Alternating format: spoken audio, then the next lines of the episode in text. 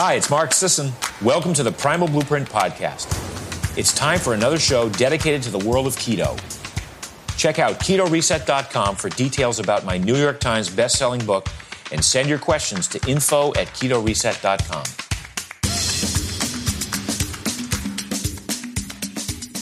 Okay, we got Lindsay and Jake Taylor, the pride of Folsom, California. Folsom's power couple. Um, finally, got you guys. Your, your busy schedules align. We're home from Ireland, both recovered from jet lag. Uh-huh.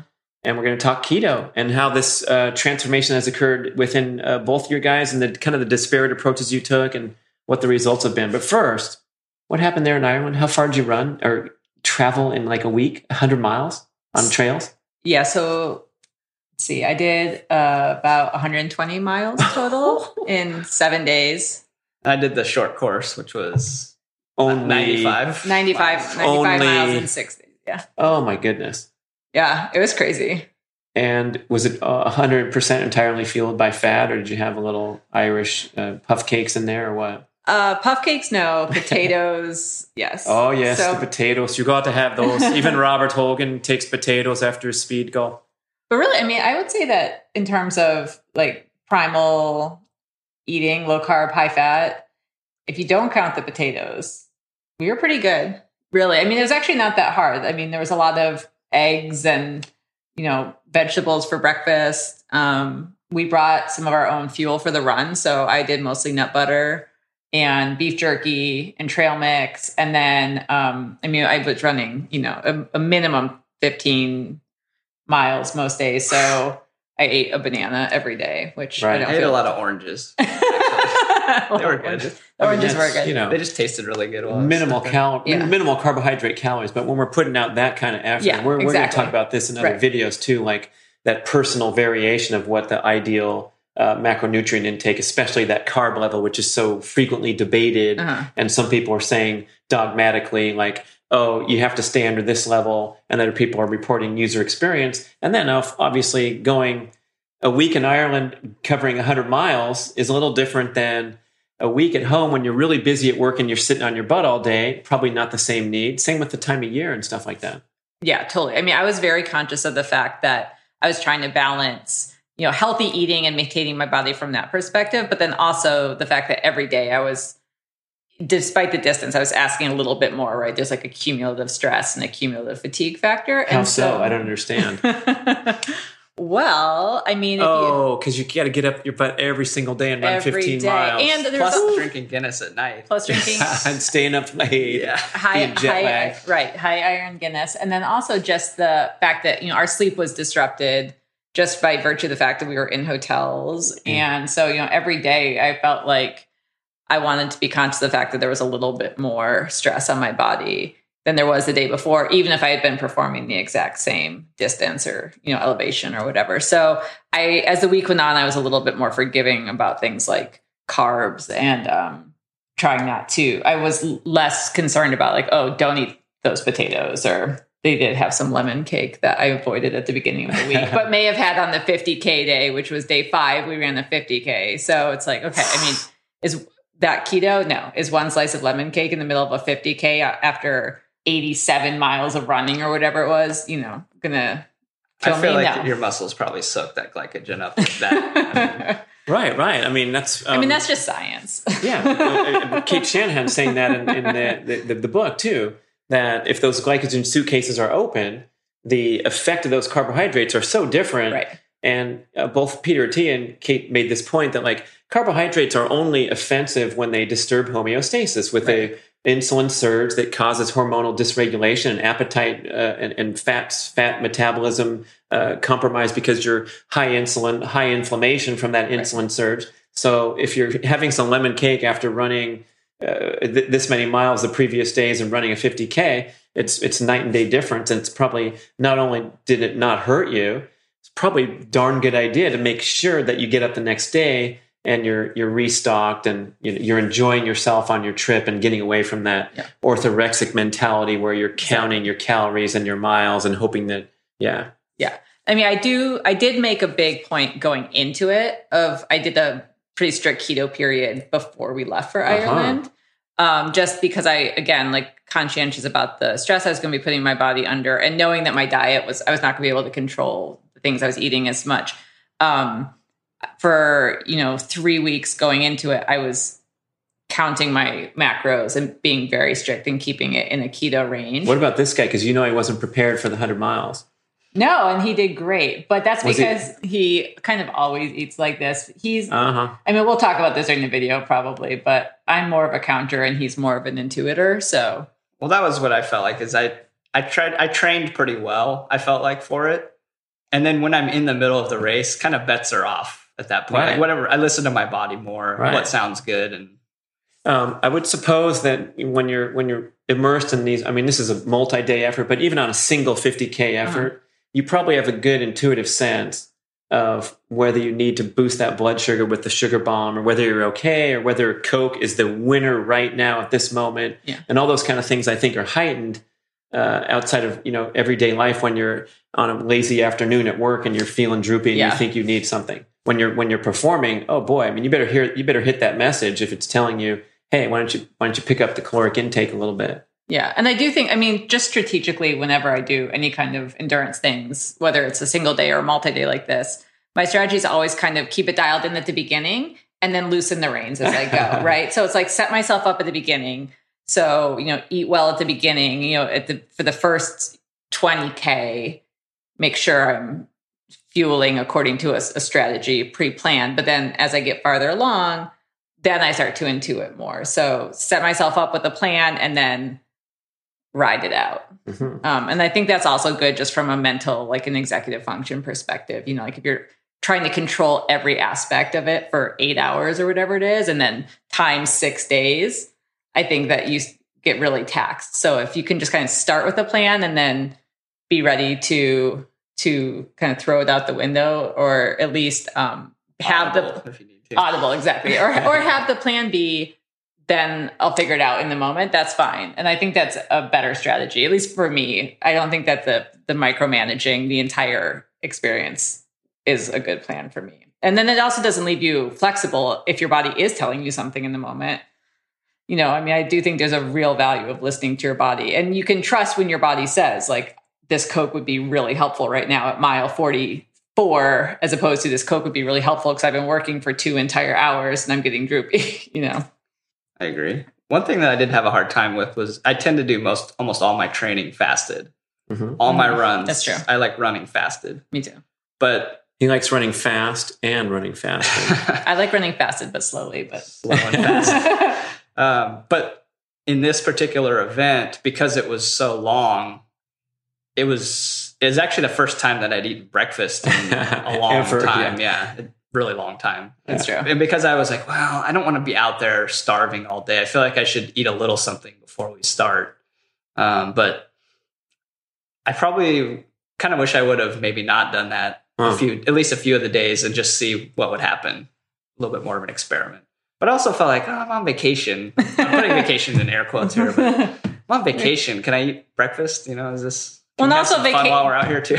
breakfast was like the only meal that was paid for on our trip so it's like free Ooh, food you know It's like, we still have college student mentality you don't turn down free food so you know um, but the other thing was like I mean, we were waking up at seven in the morning and then we weren't starting to run until 10 you, Wow. on most days and then the first aid station or feed station as they call them um, the feed station wouldn't be for maybe two hours into it so you're waking up at seven and then your first opportunity to eat if you don't want to fuel with the food you brought is maybe 12.30 in the afternoon and you've already run maybe a you know 10k and there's not enough food out there to kind of supplement that Uh-huh. if like going completely fasted and then eating a regular lunch or something right and yeah. you're running through lunch every day Yeah. so it's like i mean which is again i think you know totally i feel like we could have easily done that being fat adapted for the first two days or three days even but did i want to be then in a deficit on day five which was the 50k day you know and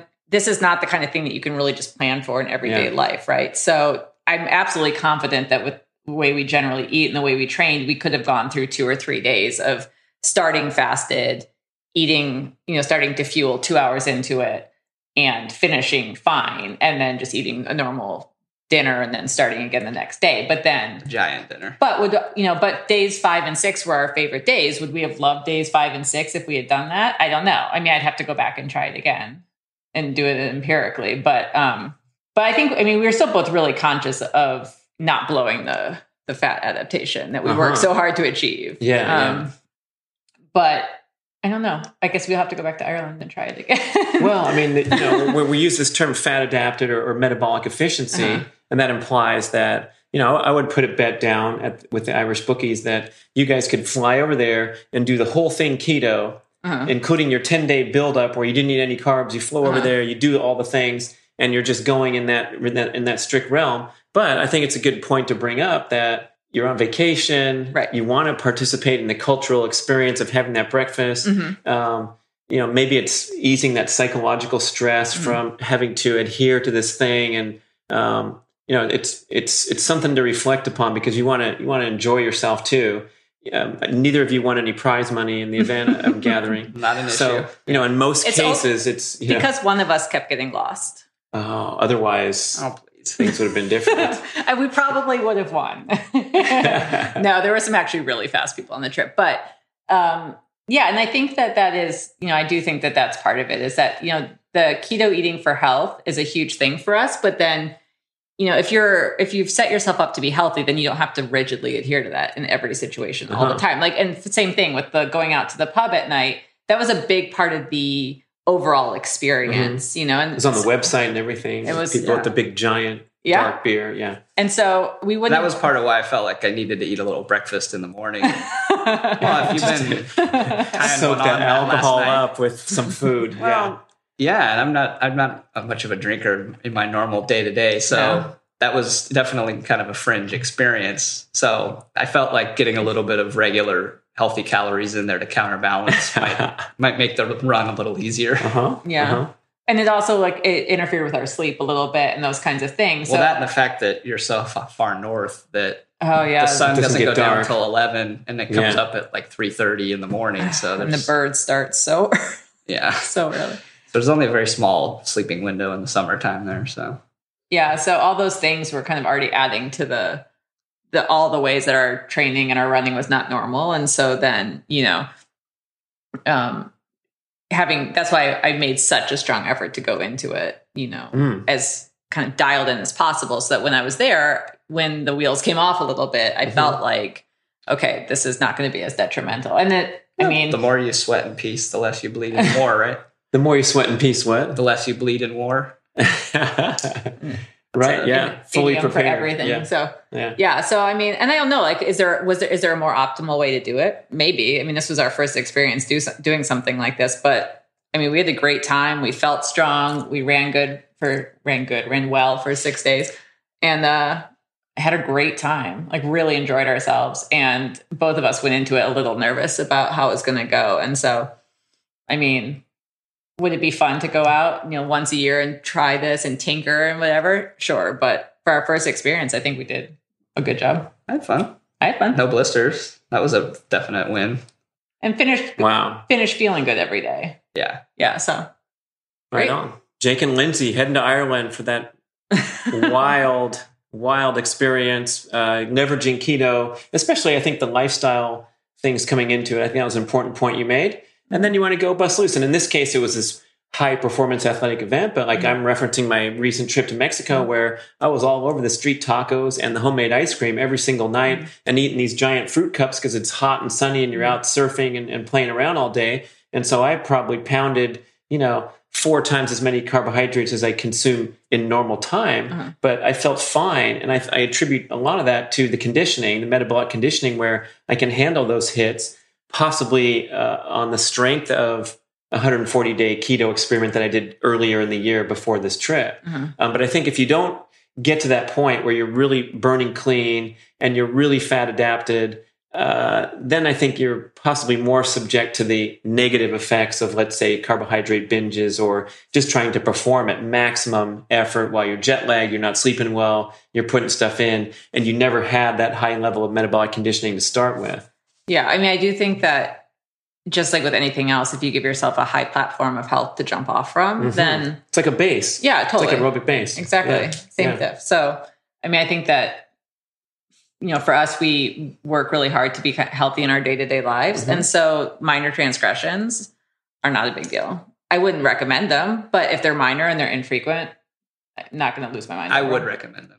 That was funny because I was just going to ask and ask you, like from that, from the from our, our resident shrink perspective, you know, going out there and kind of pushing the limits and busting loose and drinking that much beer, and even even running that far, Uh-huh. Yeah. Because maybe you're busy with kids, you got summer, you got this going on, you got that Yeah. going on. You have in the back of your mind a lot of endurance athletes wish they could train more, Uh-huh. or uh, any any fitness enthusiasts, right? Um, and so, you know, you kind of like got your fill of all these different things. And maybe it's easier to just uh, settle back into uh, a more, a more, more defined routine because you push your limits once in a while. I mean, I think so, but but I think there's probably a lot of individual differences in that. You know, some I mean, people just go off the. Yeah, some people, once they go off the enjoy rails, two beers every night for the rest of the year since Yeah. they love that Irish beer. I do think this is a good example of you have to know yourself. Uh huh. Um, so, I mean, we're both people who can kind of let loose and then rein it right back in. But I mean, certainly, and you know, you do find this a lot with people when they talk about sugar consumption, right? Like, Mhm. there's a big difference in people who can have, you know, Fourth of July, which we just had, right? And you have your party and you have your whatever, and then the next day you're back on the wagon. And then there's the people who it's like they slipped up once and then they get either kind of physiologically they just start to have these crazy cravings again or psychologically they get into you know a shame spiral and then they just you know they throw out the momentum. They're Yeah. ashamed of their country because of the recent elections, or oh, sorry, no, no, they're ashamed of what they ate on Fourth of July. Yeah. Nothing wrong with Fourth of July. no All so right. they um amateur fireworks blowing up on your street. Yeah, yeah here for sure um but no so they you know it's like they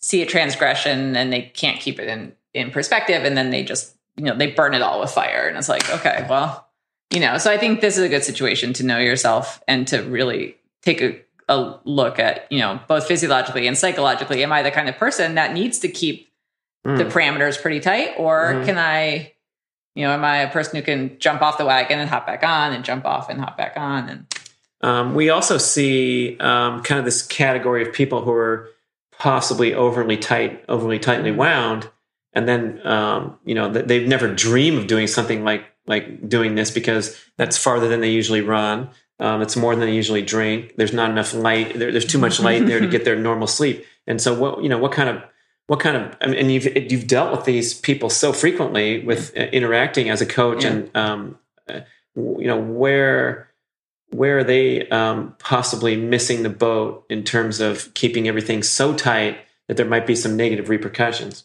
Yeah, I mean, I do think you know this is kind of related to the issue of orthorexia, right? Which is the idea that there's kind of one right way to do things, and you get obsessed with the the pros and cons, or the positive and negatives, or the health benefits and health detriments. And so, when you try to keep these things, you know, super um, controlled, you know, when you have this kind of need for control in all areas of your life, right? Then, um, on the one hand, that provides some degree of kind of psychological wellness, right? This kind of perceived control. But on the other hand, you Cut. Let's edit that out and start over. I need to control. Oh, sorry, I was just kidding.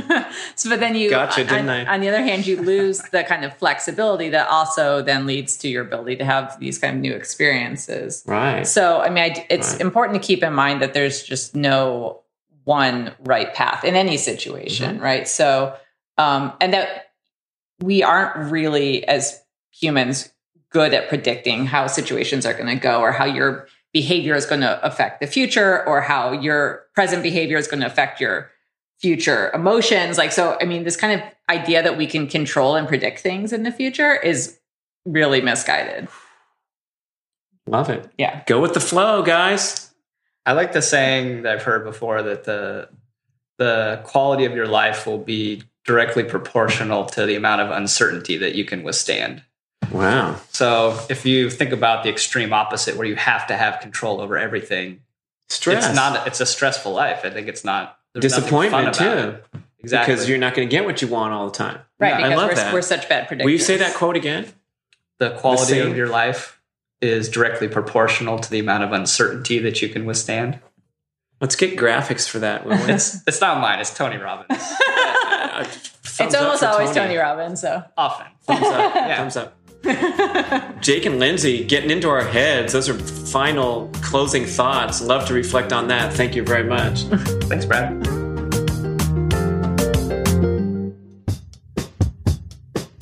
Hi, folks. Mark Sisson here, and I'd like to tell you about my biggest undertaking yet the Primal Health Coach Program. My mission is to create a global network of primal health coaches to help transform the health and consciousness of our communities into ones of optimal wellness and happiness. Becoming a primal health coach empowers you to take your primal passions to the next level and embark on a career you love, inspiring others to live lives of vitality and lasting wellness.